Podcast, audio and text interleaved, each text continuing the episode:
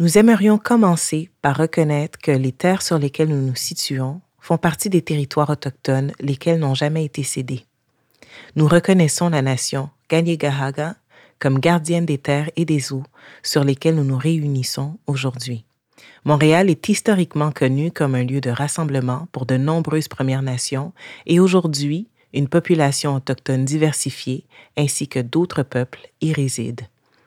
C'est dans le respect des liens avec le passé, le présent et l'avenir que nous reconnaissons les relations continues entre les peuples autochtones et autres personnes de la communauté montréalaise.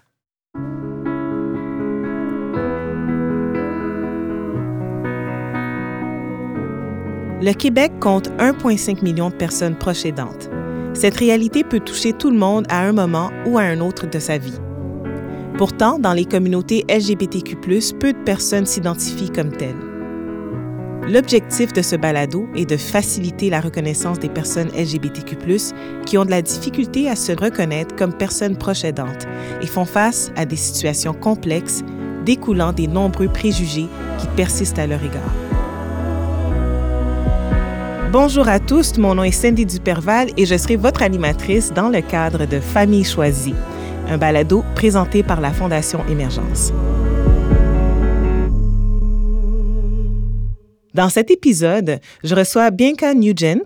Bianca est une femme cisgenre métissée, chef d'une famille homoparentale et mère adoptive de deux ados afrodescendants, dont un fils autiste ayant besoin d'une intensité de soutien en continu présidente de la Coalition de parents d'enfants à besoins particuliers depuis 2018 et administratrice de la Coalition des familles LGBTQ. Elle possède un savoir d'expérience des intersections, des embûches, sur les parcours éducatifs ainsi que les défis d'acceptation de la diversité des familles. Après plus de 23 ans en région, elle revient à ses racines montréalaises et vit dans un contexte de famille recomposée et intergénérationnelle.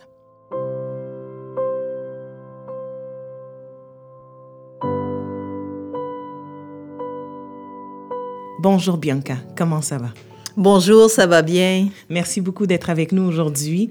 On sait que la situation des personnes de la diversité sexuelle appartenant à des groupes culturels minoritaires est souvent peu reluisante et nombre de défis supplémentaires se dressent sur le chemin de l'acceptation de leur orientation sexuelle une réaction fréquente de certaines personnes est de prendre leur distance vis-à-vis leur communauté d'origine et de chercher le soutien communautaire euh, dans la communauté LGBTQ+, auprès de leur famille choisie.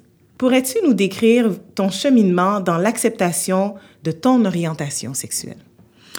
Oui, certainement. C'est certain que ça, ça date déjà. Hein. Euh, alors, je suis à la fin de ma quarantaine. Euh, mon coming out s'est fait, en fait, à la, euh, quand même relativement euh, assez jeune. Dès l'âge de 14-15 ans, j'avais déjà pris connaissance de, de, de, mon attirance, de mes désirs euh, qui divergeaient évidemment au niveau de la norme.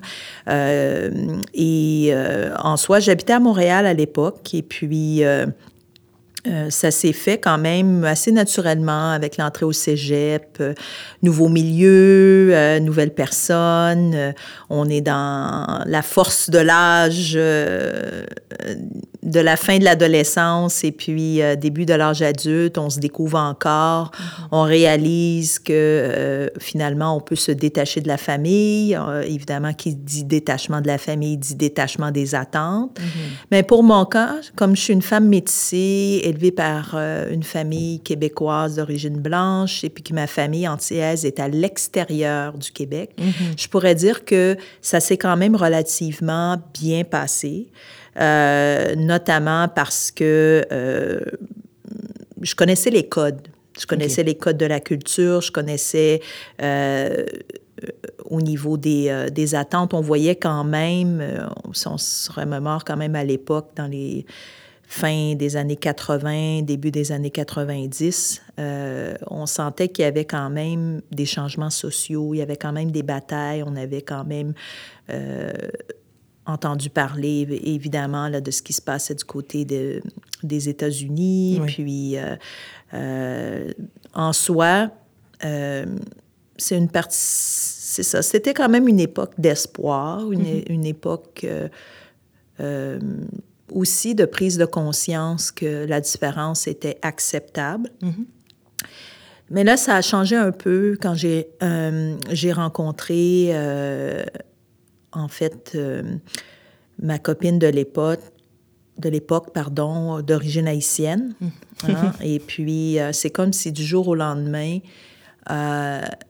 mon invisibilité de métisse était soudainement, euh, devenait soudainement un, un- facteur euh, de, de, de, de stigmate, euh, de, de- d'exclusion, de préjugés.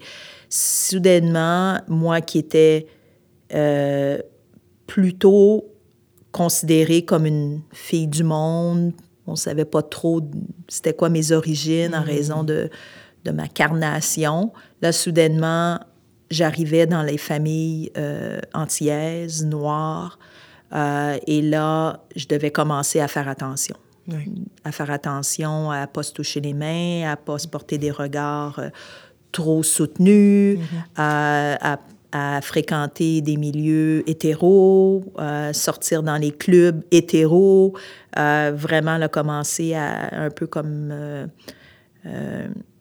Un genre de retour au placard un peu. un retour au placard, oui, c'est bien dit, effectivement. Fait que ça, c'était une première, parce que, tu sais, on parle souvent de coming out, mais en fait, il y en a plusieurs. hein. C'est une spirale de coming out qu'on fait dans nos vies. Euh, au fur et à mesure qu'on rencontre euh, des milieux ou des, des personnes, euh, des environnements qui sont plus ou moins acceptants, ouverts, accueillants. Alors euh, voilà, ça a été, euh, ça a été ce coming out-là euh, qui s'est produit probablement, je pense, deux, trois, peut-être deux ans, à- après deux ans de fréquentation. Puis ça n'a pas été un coming out qui s'est fait de manière volontaire, c'était involontaire. Euh, c'est une personne de la famille qui nous a surpris puis qui a décidé de, de, de nous dévoiler. Et puis là, par la suite, on n'était plus des meilleurs amis. On Wow. était, on était des parias, euh, des débauchés. Wow, Et- ouais, Et ouais. puis, euh, c'est ça. Et puis, euh, des bizarres. Alors là, c'est, il y a eu une succession là, de, de en fait, déménagement pour essayer de se trouver un endroit sécuritaire pour vivre ensemble. On a quand même vécu à Montréal. La famille, en général, a fini par en revenir. Mais là, par la suite, quand on s'est dit, on veut des enfants, OK. euh, et bon, c'est venu quand même vraiment des décennies plus tard. hein. Oui. Euh, ça ça s'est, fait euh, quand même assez tard. Là, il y a eu, euh, il y a eu plusieurs années qui ont passé. Là, soudainement, ça fait comme un autre coming out. Vous voulez des enfants? C'est comme votre vie est passée difficile. Là. Pourquoi Wow. que vous voulez finalement rajouter des, des enfants dans ce dans, dans, dans cette vie-là? Alors, euh, les, la parentalité est, est- est arrivée euh, par l'adoption. C'était quand même euh, différent aussi, même au sein même de la communauté LGBTQ+, l'adoption de deux femmes, c'est quand même rare. Donc, il y avait déjà des, des- des démarches dans ce temps-là. C'était tellement rare que vous ne deviez, deviez pas vraiment avoir eu de euh, soutien ou de repères, de références? Comment ça a été pour vous? Je, je suis Oui. un peu intéressée de la- entre la dynamique familiale et le système. Oui. Euh, il y a quand même beaucoup d'embûches dans, dans ces... Que ça s'est fait, euh, ça s'est fait, en fait, ça n'a pas été facile parce que ça s'est fait en catimini. Ça s'est fait sans vraiment que la, sa famille le sache. Il y, a- il y avait plus ou moins, je sais que la coalition des familles LGBT, euh, euh, à l'époque, les familles homoparentales, parce qu'ils ont changé de nom aussi, euh, commençaient à avoir certains groupes, euh, mais les groupes étaient aussi très homogènes. C'était souvent des hommes blancs Ouais. ou qui, qui, qui étaient en processus d'adoption. Euh, les femmes, elles, en majorité des femmes aussi, euh, blanches, euh, préféraient la gestation. Ouais. Mais nous, ça ne nous parlait pas. Ça ne nous parlait pas. Euh, pour plusieurs raisons, je- on n'a jamais vraiment pensé à, à l'insémination, mais imaginez, même si on y aurait pensé, comment, quelle embûche on aurait été confronté, quelle barrière, est-ce qu'il y aurait eu des donneurs euh, racisés? Euh, nous, on voulait vraiment s'assurer d'offrir à nos enfants un jumelage culturel, un jumelage euh, vraiment qui étaient proches de nous. Oui.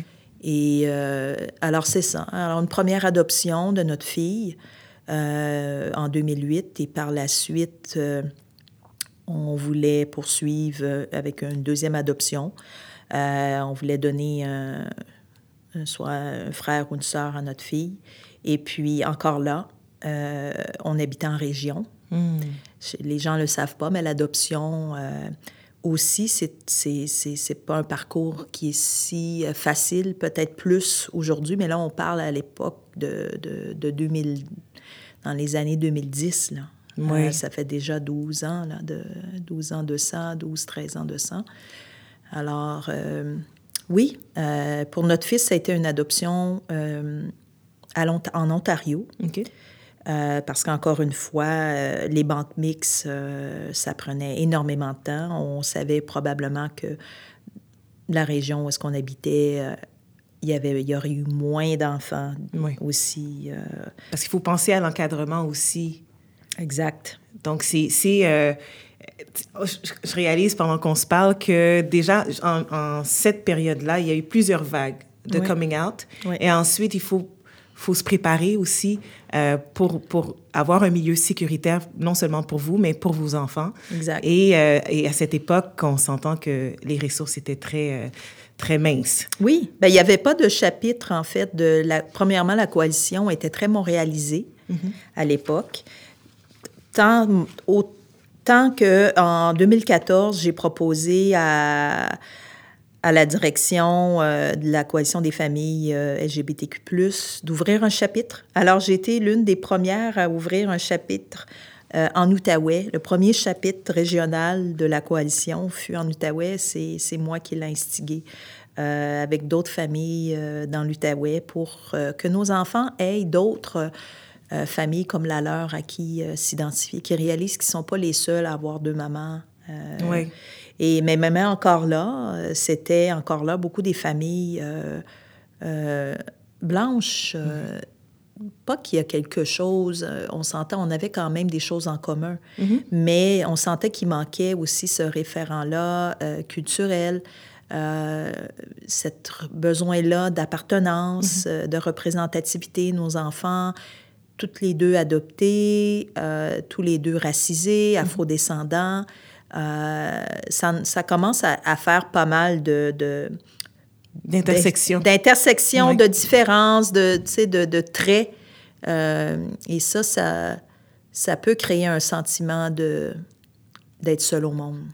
Oui. Et j'écoute ça parce que ça, ça m'interpelle beaucoup. Je suis une femme haïtienne. Oui. Euh, ça m'a pris beaucoup, beaucoup de temps avant de faire mon coming out. Puis euh, même avec ma conjointe, on parle d'enfants, mais c'est juste de, de, penser à, à, cette la réflexion que ça emmène, c'est quand même chargé. Oui. Euh, c'est pas comme des, des familles hétéronormatives qui, ouais. ok, on veut des enfants, puis euh, on, réalise qu'il faut vraiment réfléchir à non seulement à ce qu'on a à offrir en tant que couple, d'être rendu là, mm-hmm. mais aussi dans quel milieu qu'on on veut continuer à, évoluer. Et je crois que c'est ça, ça vient beaucoup me chercher de, de pouvoir écouter ton histoire. Euh, et euh, je vais continuer aussi, on parle paradoxalement que... Euh, on serait porté à penser qu'en raison de l'oppression et de la discrimination homophobe dans, dont sont victimes les personnes LGBTQ+, que généralement, à l'intérieur des communautés LGBTQ+, euh, il y aurait plus d'acceptation. Mm. Mm-hmm. Mais on, il apparaît plutôt que les personnes LGBTQ+, issues de minorités ethnoculturelles, font également face à la xénophobie, au racisme dans les milieux gays et lesbiens, euh, d'où le concept de la double stigmatisation. Les personnes de la diversité sexuelle issues de minorités visibles sont à la fois victimes d'homophobie au sein de leur communauté d'origine et de discrimination ethnoculturelle au sein de la communauté LGBTQ+. Comment perçois-tu ce qui se passe à l'intérieur des communautés? Parce qu'encore une fois, tu mm-hmm. parlais de...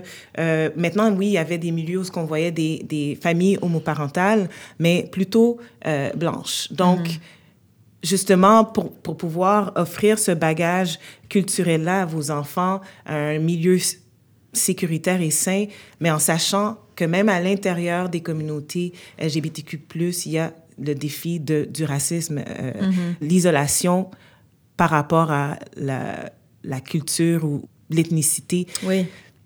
Mais ben, c'est ça, en fait, euh, euh, cette prise de conscience-là, c'est que moi, je, je, dis souvent, des fois, à la blague à des gens, c'est pas parce qu'on est toutes les deux lesbiennes ou toutes les deux gays qu'on a quelque chose en commun. Oui. Euh, je veux dire, c'est juste un trait. Mm-hmm. Et puis, quand on fonde une famille, euh, euh, on donne pas juste des parents aux enfants, on, donne, on leur donne une famille, on leur donne un bagage culturel, on leur donne un, un, sentiment de, de d'appartenance, on leur donne une filiation. Alors, on parle beaucoup de, du concept de famille choisie. Euh, mais encore là, il faut encore là avoir des membres à qui choisir hein, mm-hmm. pour, pour pouvoir avoir cette famille-là choisie. Alors, dans, dans mon cas, euh, en fait, c'est certain que euh, une fois que les tensions familiales se sont dissipées, une fois que vraiment les, les, membres de notre famille ont vu que finalement qu'on était euh, sensiblement... En fait, on était considéré comme le couple le plus stable de, toutes nos deux familles. Euh, C'était quand même une longue relation. Euh, et puis, euh, et effectivement, à cette époque-là, j'avais pas tant besoin de, de, de m'associer à la communauté LGBTQ+, mm, pour plusieurs raisons. Mm. Parce que, premièrement, élever des enfants, ça, ça, demande du temps, de l'énergie pour tout le monde, peu mm-hmm. importe que tu sois de la communauté LGBTQ+, ou pas. Mm-hmm. Tu as d'autres soucis, là. Oui. OK? Tu as d'autres enjeux. Notamment, euh, bon, comme vous le savez, comme je l'ai, on l'a mentionné, notre deuxième enfant, euh, à son adoption, on savait qu'il avait des besoins particuliers, mais il n'y avait mm-hmm. pas de diagnostic encore. Il n'y avait que des pronostics parce qu'il était trop jeune. Euh, et c'est souvent le cas aussi au niveau de l'adoption, que ce soit par des parents hétéros, des parents euh, homo euh, ou des, des, parents seuls. Euh, souvent, l'adoption, c'est des enfants qui ont des besoins particuliers au départ. C'est des enfants qui ont vécu, surtout au Québec, des situations de négligence, de maltraitance. Euh, alors, d'abandon parental. Euh, alors, c'est clair que ça, euh, ça pèse son poids lourd là, dans, dans l'adaptation. Et souvent, ben, pour l'autre point, à savoir est-ce qu'il y a plus de racisme ou de xénophobie que dans la population en général, mais moi, je dis souvent, écoute, la méconnaissance, l'ignorance, ça n'a pas de frontières. Mmh. C'est, ça, transcende toutes les catégories sociales. Alors, euh, peu importe le groupe auquel euh, tu appartiens, ou la communauté, ou les communautés auxquelles tu appartiens, tu vas avoir des cons et des connes partout. Mm-hmm. Hein? Alors, on s'entend que euh, on a eu notre lot, euh, puis euh, on, on, choisit, on a choisi les personnes à l'intérieur de la communauté et à l'extérieur de la communauté LGBTQ+, avec lesquelles on se sentait les plus proches. Pendant des années, pour nous, pour moi en tout cas du moins, c'était la communauté autistique. Ah, ça a été la communauté de parents d'enfants autistes et ça l'est encore aujourd'hui. Euh, pour moi, c'est une communauté euh, de, de, de, de, battants, de battantes mm-hmm. euh, qui militent encore aujourd'hui pour la reconnaissance positive des forces, des besoins particuliers des enfants qui sont nés différents. Mm-hmm. Alors, c'est certain que j'avais pas mal d'années de pratique sous, sous la comme on dit, sous la cravate, euh, parce que moi-même, j'avais été confrontée effectivement à c'est quoi vivre une vie que personne t'a montré comment, et c'est quoi vivre dans un monde qui euh, ne te présente pas euh, de modèle. alors, finalement, disons, je pourrais dire, ça a peut-être été plus facile d'accepter finalement la neurodiversité, d'accepter finalement la, manière que mon fils se présente au monde et qu'il comprend le monde. Et ce l'est encore aujourd'hui. Euh, puis moi, je, je, suis une fervente croyante que euh, la vie nous met les personnes qu'on a besoin sur notre chemin. Oui, absolument. Euh, et, je vois aussi que dans votre rôle, dans ton rôle de proche aidante, avec malgré les défis, d'avoir trouvé justement une communauté ou, un milieu qui allait permettre à ta famille de pouvoir évoluer. Euh, quels sont encore les défis? à quoi ressemble le parcours d'un proche aidant euh, homoparental? Oui. Ben, c'est certain que il faut y réfléchir parce que là, c'est vraiment, c'est de prendre chaque situation puis de dire, est-ce que le, fait d'être une, mère euh, lesbienne a eu un impact plus que une mère d'un enfant autiste ou, mm. tu sais, c'est comme on dit, hein, les, les, intersections ou les, les les enchevêtrements des motifs identitaires, ça se départage pas. Non. Alors, c'est comme, c'est difficile de dire, OK, là, ça, c'était peut-être de l'ordre de ça, ça, c'était peut-être de l'ordre. Mais c'est certain que l'effet cumulatif de mes différences peuvent peser lourd. Mm-hmm. Parce que on doit conjuguer avec les perceptions des autres. Oui. Euh, et c'est cet effet-là de, de, de, de, voir qu'on conjugué avec les, les a priori, les perceptions. Parce que là, l'idée, c'est qu'on n'a pas fini l'histoire. Mhm. L'histoire, c'est que, bon, il y a l'école, qui est oui. l'entrée à l'école, il y a la garderie, il y a mhm. l'école. Après ça, il y a les services sociaux et de santé, mhm. parce que là, c'est un enfant qui est suivi. Et là, par la suite, alors nous, on a, on, on a été, comme par exemple, nommez-moi une personne qui dans sa vie de tous les jours, a besoin de dévoiler son orientation sexuelle mm.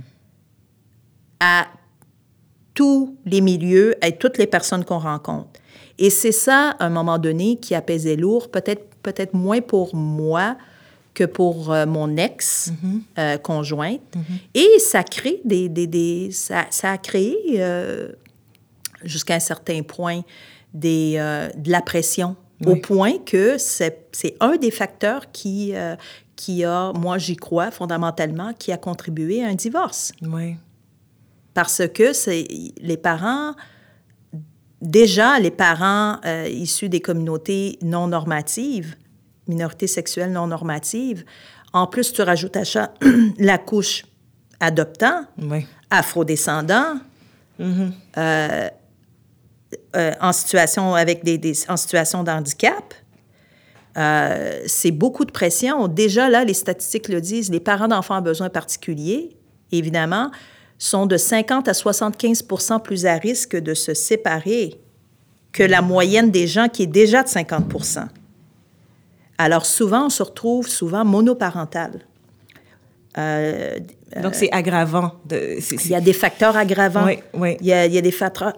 Et c'est très difficile de maintenir des, des, des, facteurs de protection, un sentiment de, de protection. Moi, euh, ça a été difficile les, les années post-divorce, euh, mm-hmm. jusqu'à tout récemment, euh, parce que... Parce qu'imaginez quand tes parents, tes proches aidantes d'un enfant qui, que tu dois, qui visite trois à quatre spécialistes par semaine et que tu es seul. Wow. Euh, et que ces services-là ne sont pas financés par le public, faute d'avoir eu accès euh, au guichet pour ouvrir un dossier et avoir accès aux fonds publics. Oh, Alors, euh, c'est beaucoup, beaucoup d'enjeux qui finissent par peser lourd. Et imaginez, tu sors d'une relation pratiquement de la moitié de ta vie. Oui. Et avec une famille quand même qui te supportait, des membres qui te supportaient, tu te retrouves du jour au lendemain seul. Mm. Euh, et euh, oui, je n'étais pas tout à fait seule. J'avais des familles choisies dans la communauté autistique aussi. Mm-hmm. Euh, mais du jour au lendemain, tu dois balancer un budget, un budget qui était déjà famélique. Parce que les, coûts des, orthophonistes, euh, les coûts des ergothérapeutes, les coûts des physiothérapeutes, les coûts euh, de l'adaptation scolaire, euh, les coûts des dentistes spécialisés parce que ton enfant ton enfant peut pas fréquenter un bureau de dentiste typique. C'est beaucoup de, de pression qui est venue, je te dirais, beaucoup plus du fait que la société en général déjà a de la difficulté à accepter euh, les différences en tant que telles, mais là, les, au niveau des, des minorités sexuelles non normatives, il y a encore de la transphobie, il y a encore de l'homophobie, mm-hmm. euh, et là, tu rajoutes du capacitisme à ça, et tu rajoutes du, sex, du sexisme à ça, mm-hmm. et tu rajoutes du... du euh, c'est ça, c'est tout ça, l'intersectionnalité. Alors, euh, c'est de la pression. Évidemment, ça te rend forte, mais il y a des épisodes de, de où est-ce que tu dois mettre un genou et deux genoux à terre. Oui. Et moi, je dis souvent, c'est pas parce que tu mets un genou à terre, deux genoux à terre, que tu sais pas marcher. Mais mm-hmm. sauf qu'à force de te le relever, par exemple, ça finit par te fatiguer. Oui. Alors. ça euh, affaiblit à chaque fois. Euh, est-ce que ça a eu un impact euh, dans, dans, la relation que vous avez avec vos enfants? J'imagine avant le divorce et ensuite post-divorce, parce que vous avez quand même continué la garde partagée, donc... Ah ben là, c'est ça. Ah, c'est ça, une autre histoire. Autre défi, Parce que là, effectivement, dans, tu sais, tu as un souvent, et même dans la communauté euh, LGBTQ+, et la communauté euh, autistique, souvent la fratrie est oubliée. Hmm. L'aîné, les, frères et sœurs typiques, mm-hmm. la pression qu'ils vivent de pas trop déranger les parents parce que les parents sont épuisés, parce mm-hmm. que euh, parce que ton petit frère s'est fait expulser six fois de la garderie, parce que ta mère a jamais pu travailler à temps plein avant son entrée à l'école. Parce qu'à chaque fois que le téléphone sonne, on a peur que ça, ça signifie une expulsion.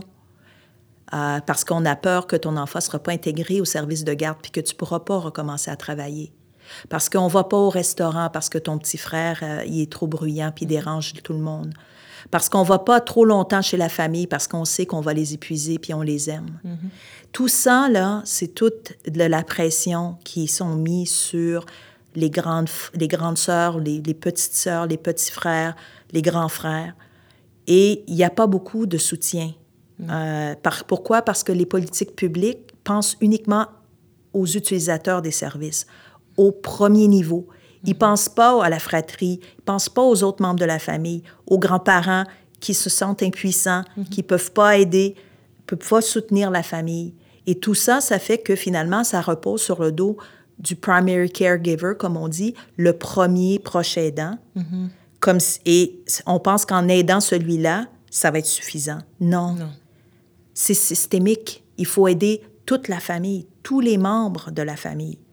Et ces membres-là ne sont pas liés nécessairement par le sang. Mm. Et ça aussi, le gouvernement doit réfléchir à ça.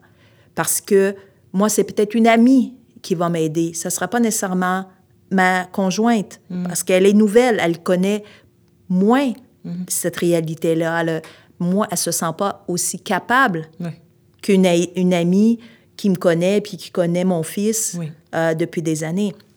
Alors, euh, malheureusement, et j'en suis très triste, euh, ça a créé des, des, failles, des schismes, ça a créé de la, déconnexion. Mhm. avec... Une certaine dissonance là, qui, qui, qui impacte tout le monde. Oui, exactement. Alors, en ce moment, la réalité, c'est que je suis, j'ai la garde exclusive de mon fils. Et puis, euh, c'est moi qui veille à, ses soins. Alors, pour moi, ce que ça signifie, c'est que je vais être sa proche aidante toute sa vie. Oui. Parce qu'il n'y a pas le niveau d'indépendance et autonomie, pour plusieurs raisons. Mm-hmm. On s'entend. Parce qu'on le sait, hein, le handicap, c'est l'environnement qui le cause et le manque euh, de soutien et de services euh, en, quantité suffisante et adéquate mhm. pour vraiment euh, faire une différence. alors, c'est ça l'impact. C'est, est-ce qu'il y a eu une différence en, en, en, partant de, de euh, d'Outaouais pour revenir à Montréal? Est-ce que c'est justement C'est motivé pour ça? OK, OK. Oui, c'est que, ben, premièrement, moi, je suis originaire de Montréal, mhm.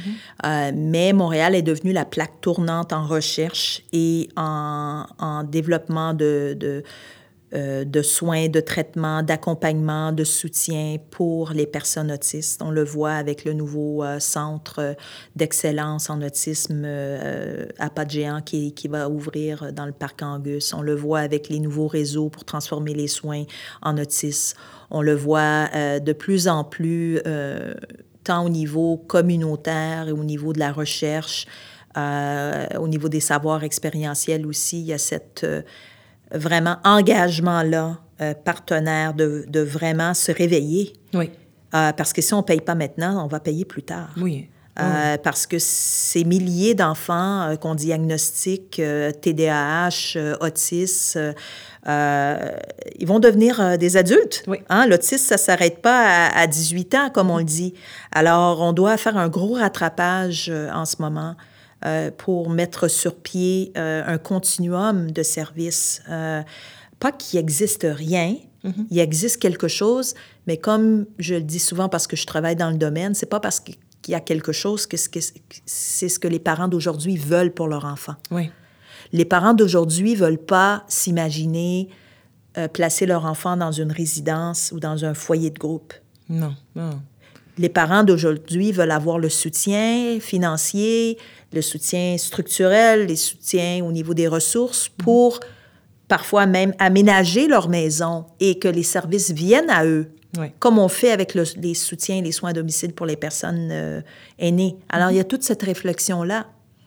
Alors, imaginez cette réalité-là et la réalité que ben, nos enfants vont aussi maturer au niveau euh, sur le plan euh, identitaire, l'expression de genre, l'expression de l'orientation sexuelle ou l'identité. de, alors, ça aussi, ça va venir, ça vient rajouter oui. Euh, cette... Euh, ça s'additionne dans leur expérience aussi, dans leur cheminement. Donc, en tant que famille euh, ou proche aidant, oui. avec peu de ressources, mais on voit qu'il y, y, a une certaine évolution, mais, oui, mais c'est lent. C'est pas, aussi, c'est pas aussi rapide que qu'est-ce que tu en aurais besoin. Oui, Et là, en ce moment, il y a un grand changement là, de vraiment mettre les services au bon moment, euh, les bons services au bon moment offerts par les bonnes personnes à la bonne intensité. Hmm. Mais je, je sais il ne faut pas sous-estimer parce qu'on n'a pas encore de, de, grandes recensions là, au niveau euh, euh, national, à savoir combien de personnes euh, seraient susceptibles d'avoir ces besoins-là. Pourtant, on a les outils. On a, on a un Institut national de surveillance épidémiologique en autisme au Québec depuis environ cinq ans. Alors, mais c'est jeune, c'est... Alors, au niveau de la prochaine aidance, et là, évidemment, nous, on vieillit oui. aussi nos parents vieillissent. Mm-hmm. Alors, le retour à Montréal, comme on le sait au niveau économique, en ce moment, c'est très difficile. Nos parents vieillissants peuvent pratiquement plus payer un, logement seul à Montréal s'ils ne sont pas déjà. Oui. Euh, alors, euh, nous, on a décidé de faire une maison intergénérationnelle. Alors, ah, euh, ma mère habite avec nous mm-hmm. et nous, on a un deuxième avec, avec mon fils. Mm-hmm. Alors, euh, ça nous permet de, en tout cas, de minimiser les risques de, d'instabilité puis de précarité économique, même si on n'est jamais à l'abri. Oui. Parce que, euh, encore là, les services de garde, il n'y en a pas au secondaire. Euh, et pourtant, nos enfants en ont besoin parce qu'ils n'ont ben pas terminé leur développement. Mais il y, a du, y a de l'agisme dans nos politiques publiques. Dès ah. qu'un enfant a passé l'âge de 12 ans, il n'y a plus de camp d'été, il n'y a plus de service de garde. On prend pour acquis qu'une fois qu'il est arrivé à l'âge du secondaire, il peut rester seul à la maison, mais ce n'est pas le cas. C'est des enfants qui ont besoin de soutien et il n'y a pas de service de garde. Alors, euh, il arrive à la maison et si tu, dois absolument trouver une solution. Mais, mais dans, avec ton témoignage, et j'imagine qu'il y a beaucoup de familles qui, sont dans, qui vivent dans les mêmes circonstances, et on a un système qui est un, genre de, excusez-moi l'anglicisme, one size fits all, mais c'est c'est pas du tout la réalité. Euh, quelle est la pression ou qu'est-ce que on peut faire comme des gens comme moi qui sont à l'extérieur de ces situations-là, mais qui qui veulent contribuer? Euh, comment faire du bénévolat, faites du bénévolat, contactez des associations de parents d'enfants autistes. Si vous avez par, moindrement euh, du moindrement, non seulement évidemment la compassion et l'empathie, mhm. mais peut-être euh, évidemment davantage de connaissances en, psychoéducation, en éducation spécialisée. Vous, vous êtes une ex-éducatrice spécialisée, vous avez déjà eu un, service de garde ou est-ce que euh, vous avez eu plusieurs enfants ou vous venez d'une grande fratrie, vous mhm. savez comment on s'occupe euh, de, de petits-enfants. Cognez à la porte des associations locales en autisme, en déficience intellectuelle. Devenez bénévole à parrainage civil compagnon, devenir un, un, compagnon, euh, accompagner une personne pour aller voir un film de temps en temps, aller au parc, aller marcher. Informez-vous parce que euh, c'est un groupe euh, minorisé, les personnes qui présentent une déficience intellectuelle et autiste, et c'est une responsabilité collective de s'occuper. Euh, nous, on le sait bien, la mm-hmm. communauté LGBTQ+, que c'est une responsabilité partagée collective de ceux qui, malheureusement, sont en quête d'équité, mm-hmm. pour qui leurs droits sont, sont lésés. Mais imaginez qu'il y en a d'autres. C'est juste ouvrir vos œillères et considérer qu'il y en a d'autres. Si on rajoute à ça euh, le capacitisme, l'agisme, le sexisme, aller dans les centres pour personnes âgées euh, et même au niveau de la communauté, euh, permettez-leur justement de vous choisir comme euh, faisant partie de leur famille.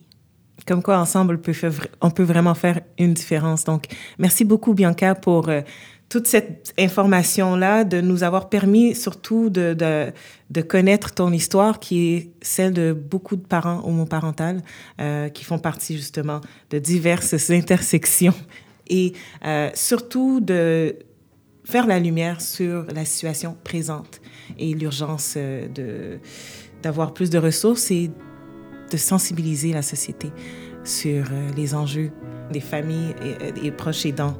Euh, merci beaucoup. Merci, merci de l'opportunité.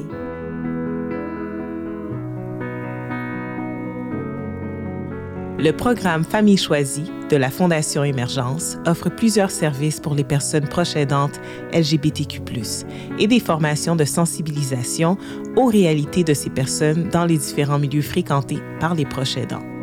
Je vous invite à visiter le www.fondationemergence.org pour en savoir plus.